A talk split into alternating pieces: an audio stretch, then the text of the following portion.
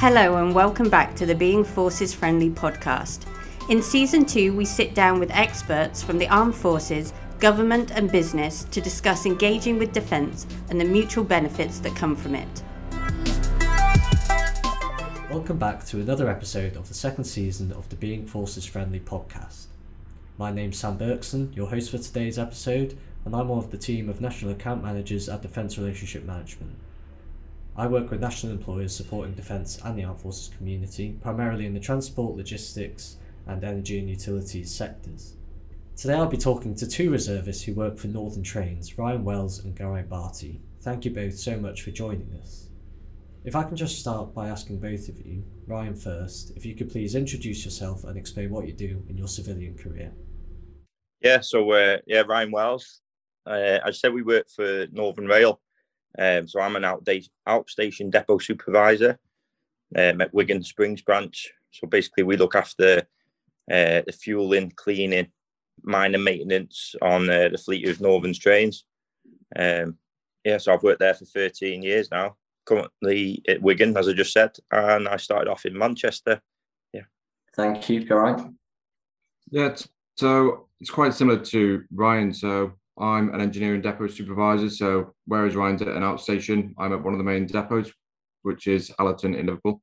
So again, it's doing the heavy maintenance on the trains, um, in the maintenance, the cleaning, the driving around, getting them ready for service in the mornings. I've been there for eight years now. Started off as a cleaner, went through an apprenticeship, and then once I was then qualified, a couple of years on the shop floor, and then lately I've been in the supervisor's office, and I start on projects next week. Great, good stuff. And um, Ryan, what do you do in your reserve capacity, and when did you join?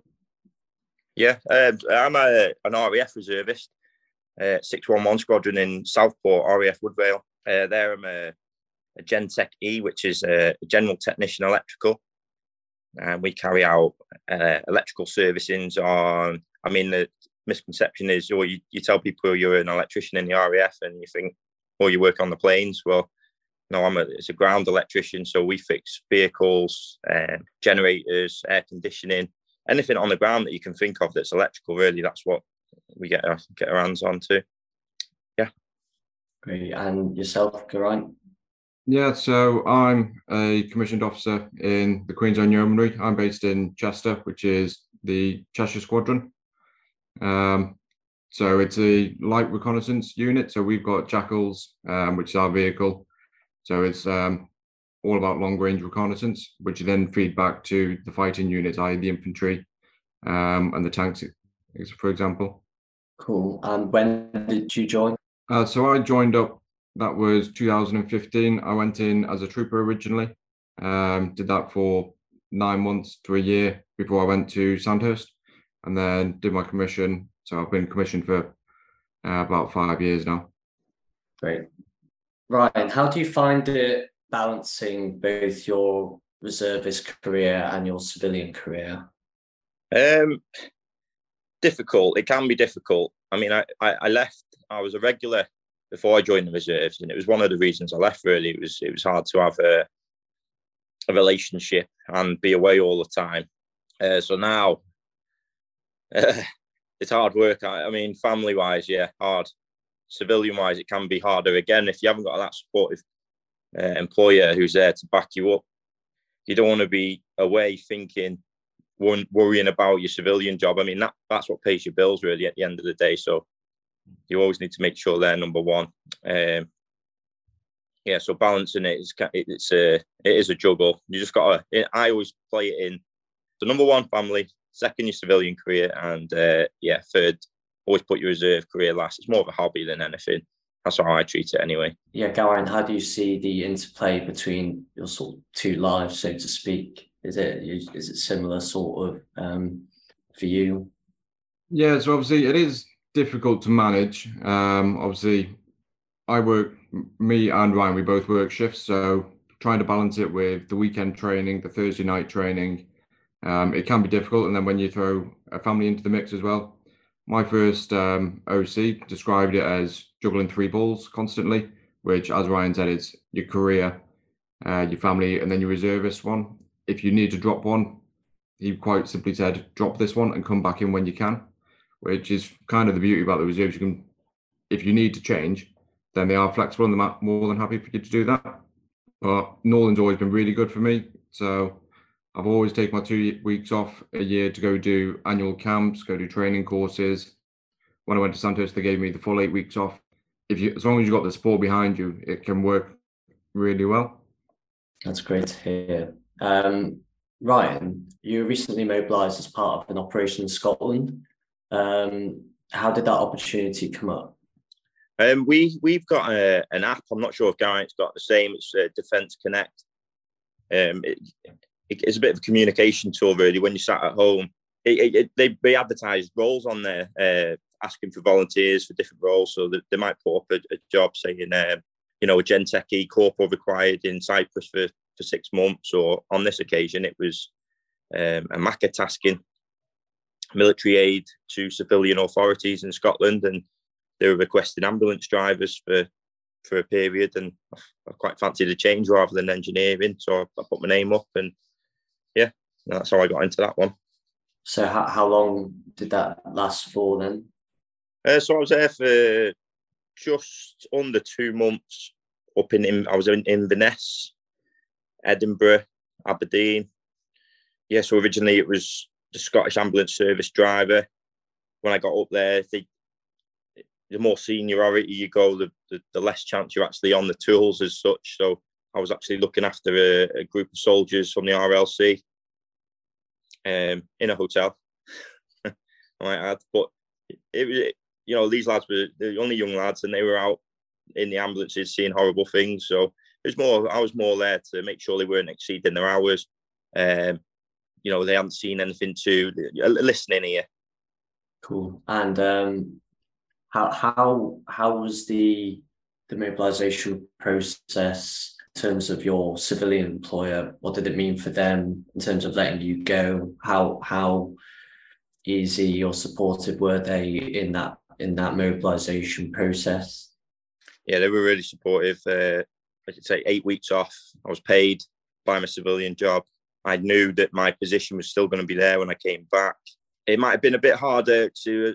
We're on a six-man roster, so the lads would have had to fill a gap. Um, in, you know, with me missing, so they might have had to do a bit more work, especially over Christmas time as well. It was in December, so everyone's trying to get time off. But yeah, they were supportive, and uh, you know, I think even if I did it again, if I wanted to extend, they would have been supportive. If I if I want to do it again this year, they'd probably back me up again. Yeah, really good. And um, overall, like, how did you find the experience? Like, how enriching was it, and what and what skills or anything else do you feel that experience of being mobilised enabled you to bring back, um, either to your civilian employer or just in your life more generally? You um, when you what I find is when I've when I've been on a on one of my annual camps or I've been away with the military for a certain amount of time, that there's a bit of the discipline comes back to you. Um, so when I go back to the workplace, I always find myself with a bit more energy, as I, I, I put it. There's a bit more. I feel like I've got a bit more get up and go in me because um, I've been used to the to the military side. Get that it's just a get get it done attitude that they have in the military, and you just you bring that back, and um, it, it refreshes every time you go away. Great stuff. Now, Geraint, you're sort of my main contact at Northern. Um, they're sort of Armed Forces champion um, in relation to the Armed Forces Covenant and the Employer Recognition Scheme. Um, if I can ask you before we talk about those, if you could, as best you can, give a rough estimate on what the size or profile of the armed forces community within Northern is, whether that be veterans, reservists, uh, cadet force adult volunteers, or military spouses and partners? Yeah, so Northern set up its own internal uh, media app um, that we're using on Yammer. Um, so on that, I then went and made an armed forces community group. Um, it was one of those where I added everyone that I knew was connected to the armed forces and then sort of let it grow organically. Um, so at the moment, there's 78 on there, which isn't particularly too bad considering a lot of the company aren't using Yammer yet. Um, So, as I said, at the moment we've got 78 that we know of. Um, I don't quite know the mixture between reservists, um, veterans, and the spouses, but there's work going on in the background with Northern. So, eventually, we'll be sending a survey out to the company with a simple yes or no questionnaire. And one of the first questions is Do you have a connection to the armed forces? And then going down through Are you a veteran? Are you a reservist? So, we'll actually be able to work out who we've got in the company and what categories they fall into. So that's just something we've got in the pipeline. Yeah, well, it's you know it's always a challenge, especially for larger organisations. So the fact that you've already know of that many is a testament to that work that's been done. And it's great to hear that there is uh, more you're seeking to do. Um, in terms of the Armed Forces Covenant, then specifically, um, how was it that you sort of got involved with that and how Northern ended up signing? I know I, I was there personally um, at the signing event, which was held in conjunction with a remembrance service at Manchester Victoria Station, which I thought was a, um, a brilliant place and, and time to sign. Um, so yeah, how did how did that come about? Tell me more. So I found out about the employer recognition scheme through LinkedIn. Um, I saw it pop up one day, so I went and started doing a bit of research onto it. Um, from there, I then sort of started um, putting the idea out, putting sort of the framework together of what I think Northern should be doing. I spoke to a few other train operating companies. Transport for Wales were brilliant. Um, their armed forces champion essentially gave me everything that they had and said, "This is what you do. Um, here's what we're doing." And then what is quite lucky is the head of ops, uh, head of operations for Northern, is ex-RAF, so he's got a senior position in Northern. Absolutely loves the armed forces in his time that he had. So he's my backer. So that's Dwayne Stott. He's absolutely fantastic with it. So through him, he then got me um, a meeting with the director group for Northern. I pitched the idea to them, and they voted unanimously that this is something we should be doing. Right. Yeah. And then from signing the covenant at that event I referred to, you went through, uh, applied for bronze and platinum recognition scheme, and in the summer of this year were awarded um, silver. Um, so how how um, how did you find the process progressing up to there, make making sure that the silver criteria was met, and also the application process? So the application process was really good. Um, obviously, you helped me out with um, the deadlines and looking at drafts. Um, so that was really good. One of the other things that I thought was really helpful was as soon as you reach out to another company, whether it's in the same industry or I was personally talking to Cheshire Police, some NHS trusts, and as soon as you say I'm working on the Armed Forces Covenant, then everyone pitches in and everyone's helping each other so you're not kind of going it alone. There's every industry wants to help you out, and every company's more than happy to be sharing ideas and best practices. That's great, and um, I think we talk about this a lot about uh, being force multipliers and a network of networks. So it's great to hear a, tan- a tangible example of um, organisations, um, or you know, as you say, we all want the same thing. So why was it important for you for Northern to progress through the employer recognition scheme? And do you feel like it was more personal to you because of your Army Reserve career? So I thought it was important because even before we signed, Northern was already doing quite a lot for the armed forces. They just didn't know that they were doing it, kind of thing. So we already give the two weeks leave. We hire quite a lot of veterans, which is always really good. I'm not sure if I'd say it was more personal, um, or no, sorry, I think it is more personal than actually being a reservist. So I grew up in a military family, so I grew up around soldiers, and if you're then in an industry where you can then make a difference and start serving and giving something back to the armed force, I think that's important to do so. That's great. And do Northern have future aspirations down the line to go for gold, maybe?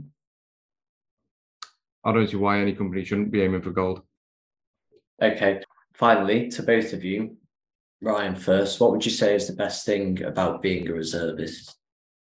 Um, as I was saying before, for me, it's more of a hobby now, and I think the opportunities that it gives me, um, I couldn't get anywhere else. So just I did an exchange with the uh, Junior World Rally Championships, the engineering team. So we went to Sardinia to watch them for a week and just learn best practice and how how their industry matches uh, the military or the Royal Air Force. Um, Arctic survival courses, just yeah, I could keep going, but what you get out of it and the friends that you meet and the, the side of adventure that you get, definitely for me, yeah, that's the reason why I'm there. So easily the best thing about being a reservist is my troop. Um, I've had my troop for five years and it's absolutely fantastic. Um, just the development that you get to give um, to your soldiers that you have. So, and sort of like the journey that they're on as they're promoting, then you can see them developing and you see yourself developing. I mean, that's fantastic. The opportunities and the development you get being a reservist, I think that definitely impacts a civilian career and helps a civilian career. And same as Ryan, you get the opportunities to go away and do things that other people just simply don't get to do. So I've been to Cyprus. One of the best ones I've been to was being a liaison officer with the Croatian army. So embedded with the Croatians for a couple of weeks. That's fantastic. You're not going to find a civilian job that can let you do that.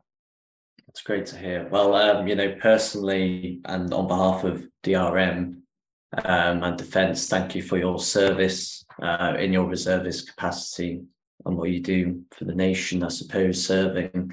But finally, thank you for joining me. Um, it's been great chatting and hearing more about not just your reservist career and stuff you've done, but also how that helps your civilian life and also um, Geraint, the stuff you talked about in terms of Northern's journey, signing the covenant and progressing through ERS. And I'm looking forward to carrying on working with you on that. Um, as a Birkenhead boy, it's great to hear shout outs to Wigan and Allerton and uh, and Chester, uh, all these great Northwest places in the DRM podcast. Yeah, thank you. And um, I guess that's it. For our listeners, as always, all relevant links will be in the episode bio. And don't forget, you can find all our previous Being Forces Friendly podcast episodes on Anchor, Apple Podcasts, Google Podcasts, SoundCloud, and Spotify. Make sure to subscribe to never miss out on an episode and to keep up to date with any podcast news over on the DRM social media channels. Make sure to never miss an episode by hitting the subscribe button. And if you have any questions for us or want to know more, you can always contact us on Twitter at DRM underscore support. Thank you very much for listening.